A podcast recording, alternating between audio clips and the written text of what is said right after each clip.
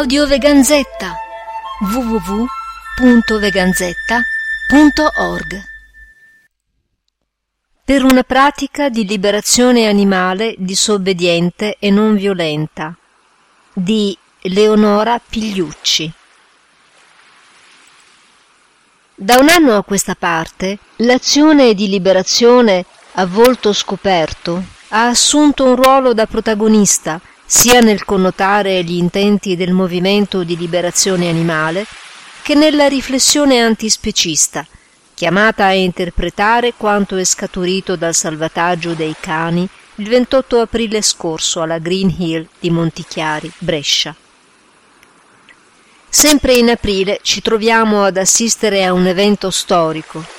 la grande giornata di Milano, come qualcuno ha chiamato il giorno dell'occupazione e liberazione a volto scoperto dello stabulario del Dipartimento di Farmacologia dell'Università Statale di Milano, che ha segnato un punto di non ritorno, come consapevolmente affermato dagli stessi liberatori, che porta l'azione di liberazione animale oltre la misura di ciò che può essere ignorato. È il culmine di un anno diverso e decisivo, che ha visto adottare i beagle del blitz animalista a Montichiari sotto lo sguardo accondiscendente dei TG nazionali. Ha visto i sigilli all'allevamento Green Hill, dopo la denuncia di irregolarità documentate anche nell'ambito di un'azione fuori dalla legalità. Ha visto il moltiplicarsi delle difficoltà logistiche dei vivi settori, costretti a ordinare i cani dall'estero, moltiplicando i rischi di venire intercettati, e di subire una visibilità deleteria su tutti gli spostamenti, oltre alla pessima pubblicità, che negli ultimi mesi ha portato alla nascita delle campagne di sabotaggio contro le farmaceutiche Menarini e GlaxoSmithKline. Il movimento, se vogliamo vederlo come unità, nonostante tutte le differenze ideologiche e politiche di chi combatte gli animali, inizia davvero a fungere da scheggia sociale mutevole nelle pratiche, che è difficile da neutralizzare e che colpisce, e questa pare essere la sua forza e la sua radicalità, dritto al cuore i fondamenti ultimi della società capitalistica contemporanea. Vuole svuotare le cantine del grattacielo di Horkenheimer, anziché provare a scalarlo le azioni attingono sia al modus operandi dell'ALF, Animal Liberation Front, nella sfida a una legalità priva di etica, che alla tradizione delle manifestazioni di piazza, mettendo a segno, anche in tali casi, risultati emblematici che stanno infondendo motivazione e rivelando un'inedita maturità nelle strategie, nonché sfumando la barriera che escludeva le istanze animaliste dai luoghi della politica relegandole solo nell'alveo di un sentimentalismo urlante e socialmente poco significativo. Gli individui salvati e i loro riscatti oggi invece sono un fatto politico e i diritti animali si intrecciano a quelli di cittadini che frappongono il proprio corpo, come le ragazze e i ragazzi del coordinamento Fermare Green Hill, con il collo allucchettato alle porte perché la polizia non potesse fare irruzione tra il potere e le sue vittime non umane.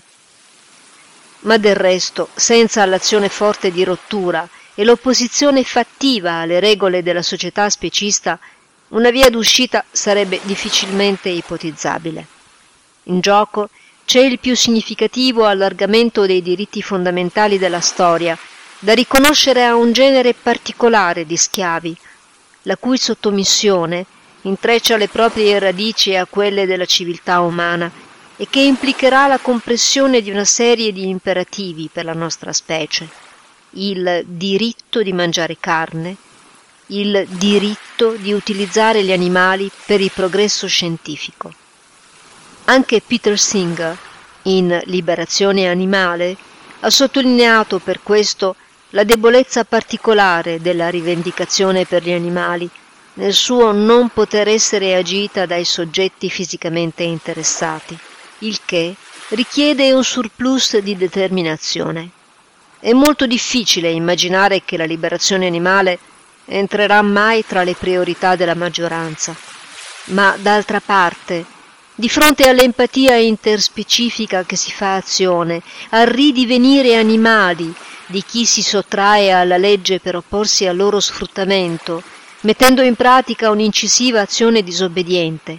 siamo davvero certi che la società gerarchica potrà neutralizzare questo sentimento e ricomprimerlo tra le sue espressioni lecite e innocue?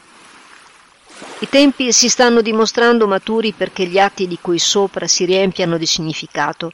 e per iniziare a chiedersi che massa critica sia necessaria per operare il cambiamento.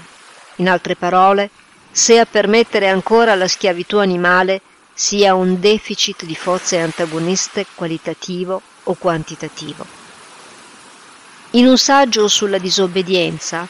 Disobbedienza, il Mulino 2011, Raffaele Laudani ragiona sul paradosso della dimensione della soggettività nella società contemporanea. La limitazione dell'autorità politica ed ecclesiastica è il punto di partenza di quell'atto emancipatorio che caratterizza il soggetto moderno e che lo connota come singolo adulto, libero e razionale. Eppure, la politica moderna si costituisce, almeno per ora, come una volontà di ordine, che dopo il crollo di un fondamento trascendente dell'obbedienza operato dall'illuminismo, la istituisce di nuovo, artificialmente, e lo fa attingendo al valore di quegli stessi principi di libertà e autodeterminazione da difendere, ma che finiscono infine per costituire un architrave di obbedienza alla società ma che allo stesso tempo sono l'origine di una disobbedienza che nell'atto stesso in cui si manifesta ha il potere simbolico di dissolvere la legittimazione del potere costituito che solo sul consenso del popolo sovrano può fondarsi.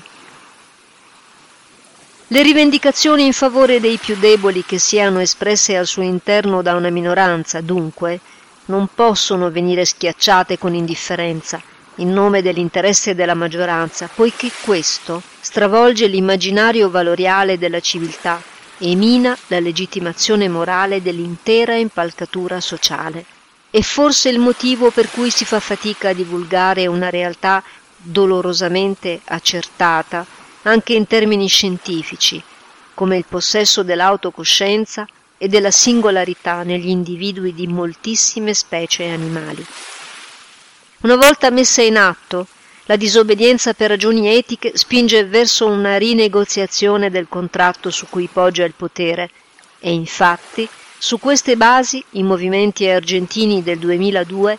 hanno dato alla disobbedienza civile la definizione di potere destituente. Non è chiaramente qualcosa di semplice o rapido da realizzare, ma la presa di consapevolezza in questi termini da parte della minoranza antispecista potrebbe essere una base utile all'elaborazione di strategie sempre più efficaci. Una minoranza è impotente finché si conforma alla maggioranza, dice Thoreau. Finisce allora per non essere neppure minoranza, ma è irresistibile quando resiste con tutto il suo peso.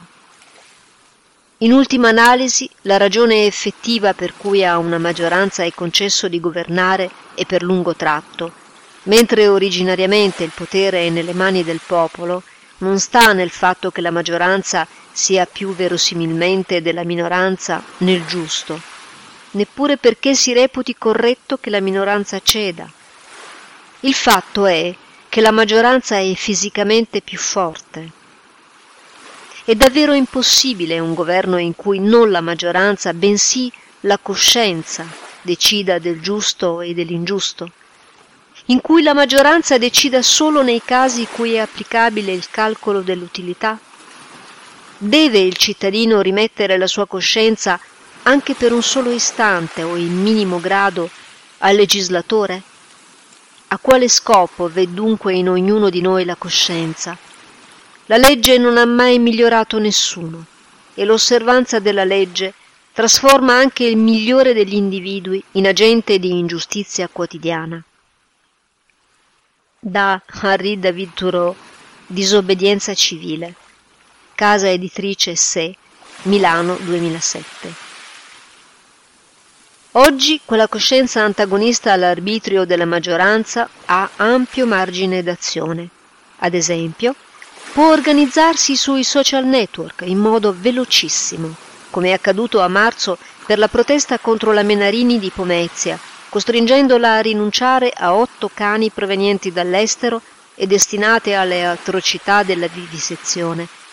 e attuare proteste non violente che all'esterno fanno stonare la quotidiana normalità dello sfruttamento animale, spiazzano il sarcasmo intorno alla questione dei loro diritti, suggeriscono aperture in chi il problema non se lo è mai posto seriamente. Prioritario per l'antispecismo, come per ogni rivendicazione egualitaria, è allora che i mezzi si conformino allo spirito dei fini. Si deve imboccare la via di una determinata, ragionata e consapevole pratica non violenta, il che è utile anche per scongiurare la repressione che potrebbe tagliare le gambe al movimento con grande facilità. Ma soprattutto il ricorso alla violenza, gli eccessi nelle provocazioni, gli insulti discriminatori confondono i tratti della lotta rivoluzionaria e permettono che la si comprima sotto etichette comode, ottime per mettere a tacere i sussulti nella coscienza, rassicurando la società che l'ideologia del dominio sia nel giusto. Come scrive il sociologo Edward A. Ross, a proposito della disobbedienza civile, essa vince, se vince, non tanto perché tocca la coscienza dei padroni, quanto perché riesce a eccitare la simpatia degli osservatori disinteressati. Lo spettacolo di uomini che soffrono per un principio e che non rispondono ai colpi è davvero mobilitante. Obbliga chi detiene il potere a spiegarsi, a giustificarsi, e il debole ottiene di spostare il terreno dalla volontà del più forte alla corte dell'opinione pubblica.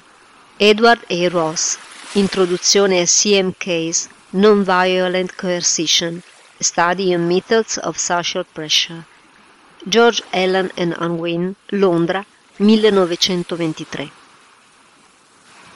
Ed è un po' quello che è accaduto al processo contro i liberatori dei cani di Green Hill, dove il GIP, a proposito del compimento di una serie di reati, ha definito il movente particolare e meritevole di apprezzamento, pur dovendo ribadire le responsabilità penali degli indagati per come queste si configurano nel quadro legislativo vigente. Probabilmente ora l'attivismo deve procedere in questa direzione, indurre il sistema a contraddirsi, provocare stupore nelle persone normali, che si sentono solidali con dei ladri e persino con la loro rifurtiva, dimostrare folle abnegazione a una causa che fino a ieri suonava anche un po' ridicola, ostentare anche nei piccoli gesti il proprio no al potere, che offende la vita animale e su cui poggia l'intera dimensione sociale.